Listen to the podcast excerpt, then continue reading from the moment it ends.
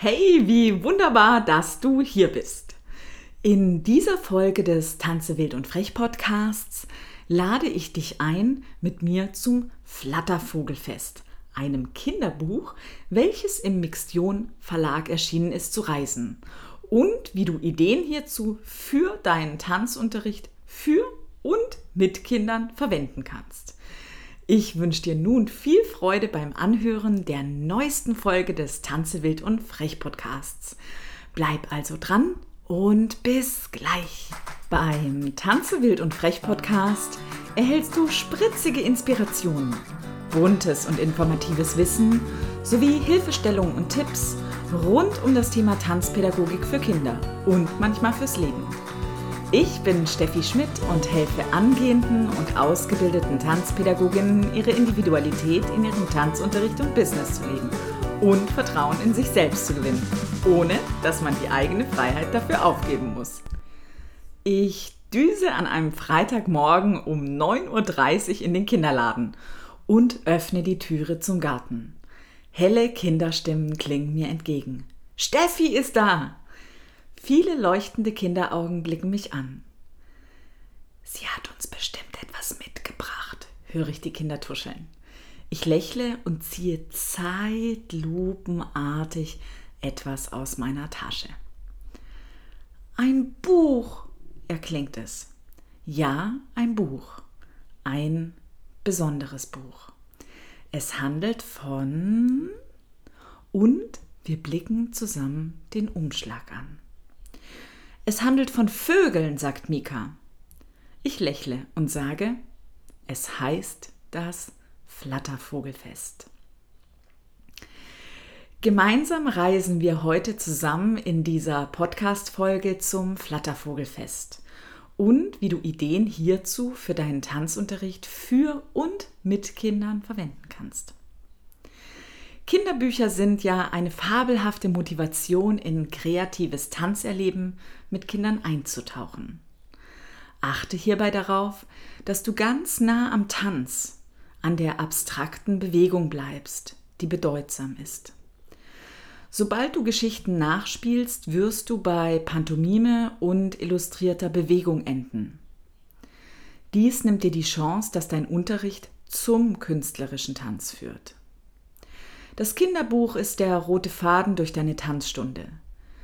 Die Szenen, die sich für den Tanzunterricht eignen, findest du in einer grünen Box. Wenn du möchtest, kannst du auch gerne nochmal auf meinen Blog schauen. Dort kannst du alle Tanzbeschreibungen dann noch einmal nachlesen. Lese den Kindern immer die jeweilige Seite des Bilderbuches vor. So haben sie die Möglichkeit, die Bilder zu betrachten und ihre Konzentrationsfähigkeit wird angeregt. So vermeidest du auch das oben beschriebene Illustrieren der Bewegung. Tanz hat ja auch etwas mit Verausgabung und Erholung zu tun. Die Vorlesephasen sind die Erholungsphasen, bevor es wieder aktiv ans Tanzen geht. Es ist Nacht und alle schlafen. Also fast alle, bis auf Flaps und Mark.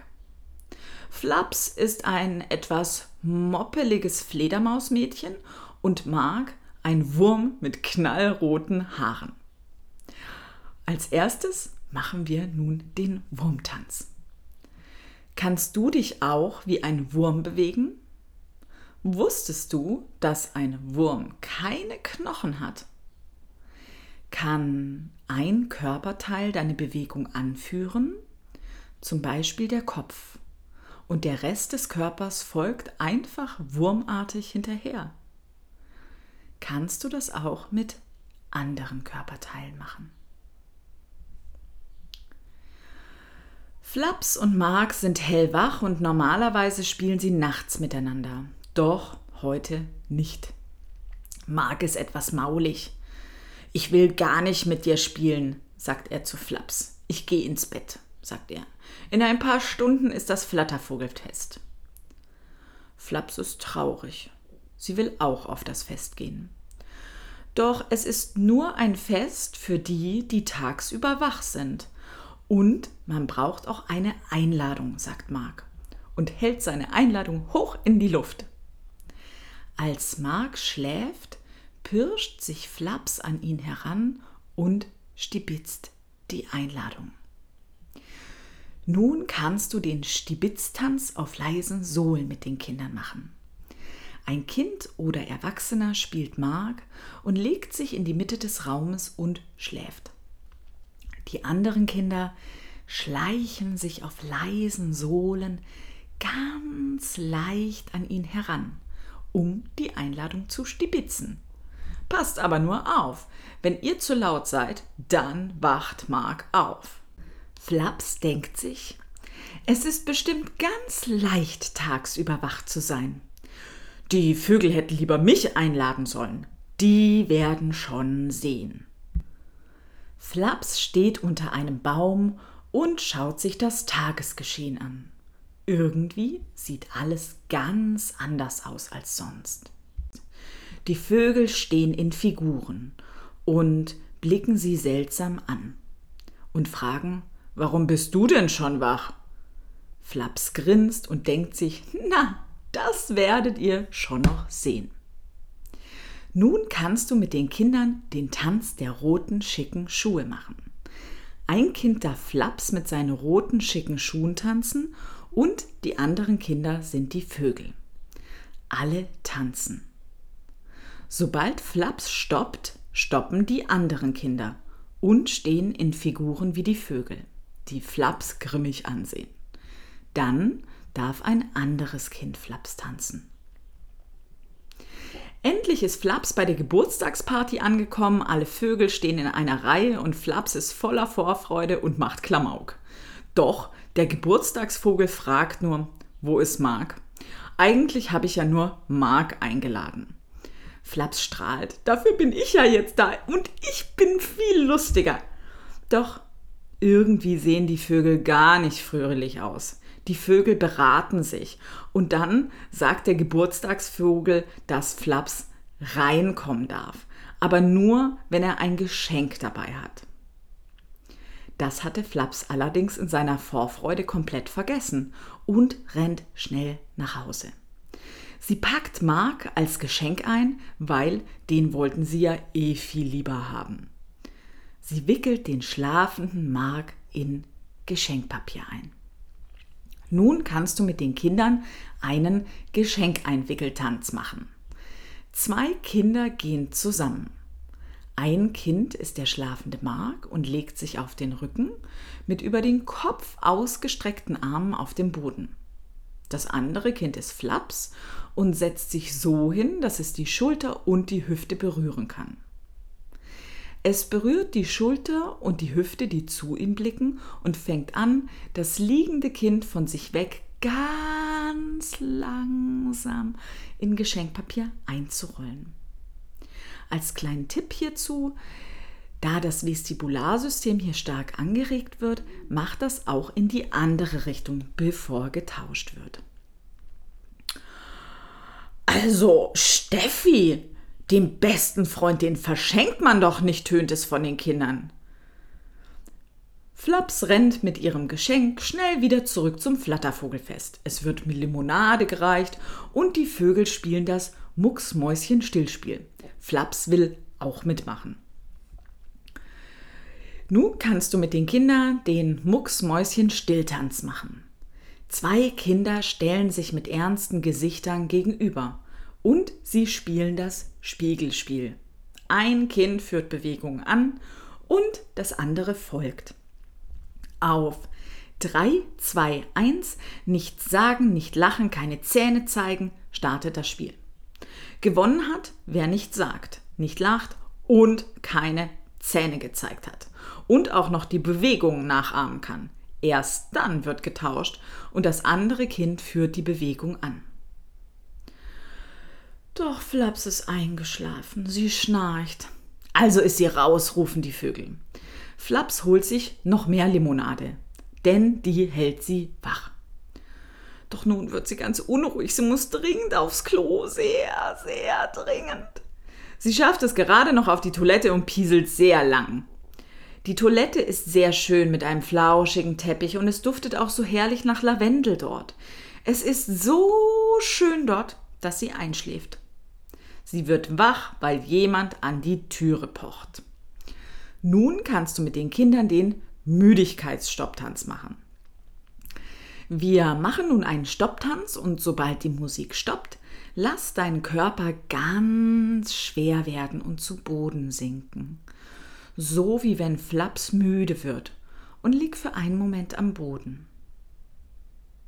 Sobald die Musik startet, werde plötzlich wach und steh so schnell du kannst wieder auf und tanz weiter. Und dann geht das Spiel wieder von vorne los. Flaps ist wieder fit und es wird die Reise nach Jerusalem gespielt. Sie möchte auch mitspielen, sie schmeißt sich auf die Stühle und schläft wieder ein. Oh, da ist sie wieder eingeschlafen, tönt es von den Kindern. Fledermäuse schlafen doch auch tags, ist doch klar. Du bist raus, ruft ein Vogel. Doch Flaps ist im Schlummerlummerland und hört den Vogel gar nicht mehr. Als sie wieder wach ist, haben die Vögel keine Lust mehr mit ihr zu spielen und sagen, du darfst nicht mehr mitspielen. Und wo ist eigentlich Mark? Wir haben alle ziemlich großen Hunger. Flaps wunderschöne Schuhe tun ihr weh und sie beschließt nach Hause zu gehen.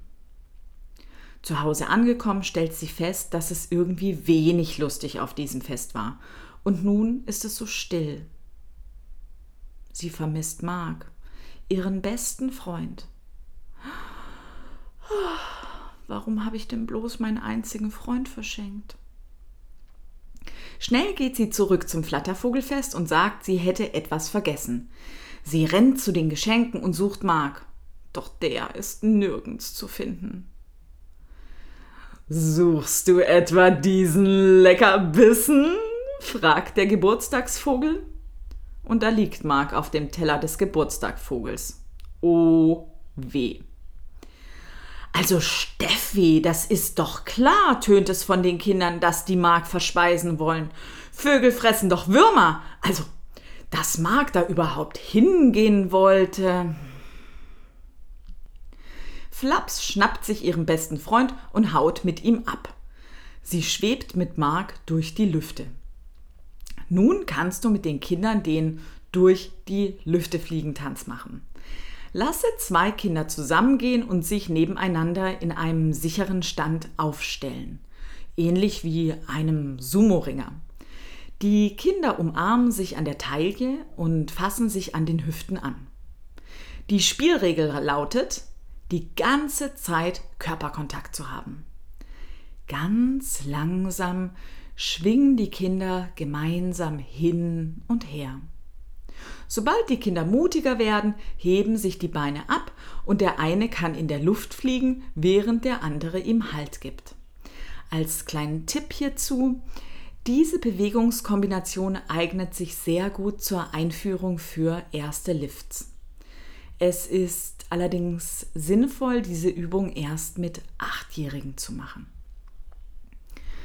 Zu Hause angekommen, entschuldigt sich Flaps bei Mark und fragt, ob sie wieder Freunde sind. Ja, das sind wir, sagt Mark, und sie umarmen sich. Nun kannst du mit den Kindern ein Wir sind wieder Freunde-Duett tanzen. Zwei Kinder stellen sich gegenüber. Beide fangen in einer Figur an. Ein Kind ist Flaps und ein Kind ist Mark. Flaps macht eine Bewegung, die von Herzen seine Entschuldigung ausdrückt und endet dann in einer Figur. Mark macht eine Bewegung und verzeiht dabei Flaps und endet dann in einer Figur. Beide machen dann gleichzeitig eine Bewegung, indem sie aufeinander zugehen und in einer Figur enden.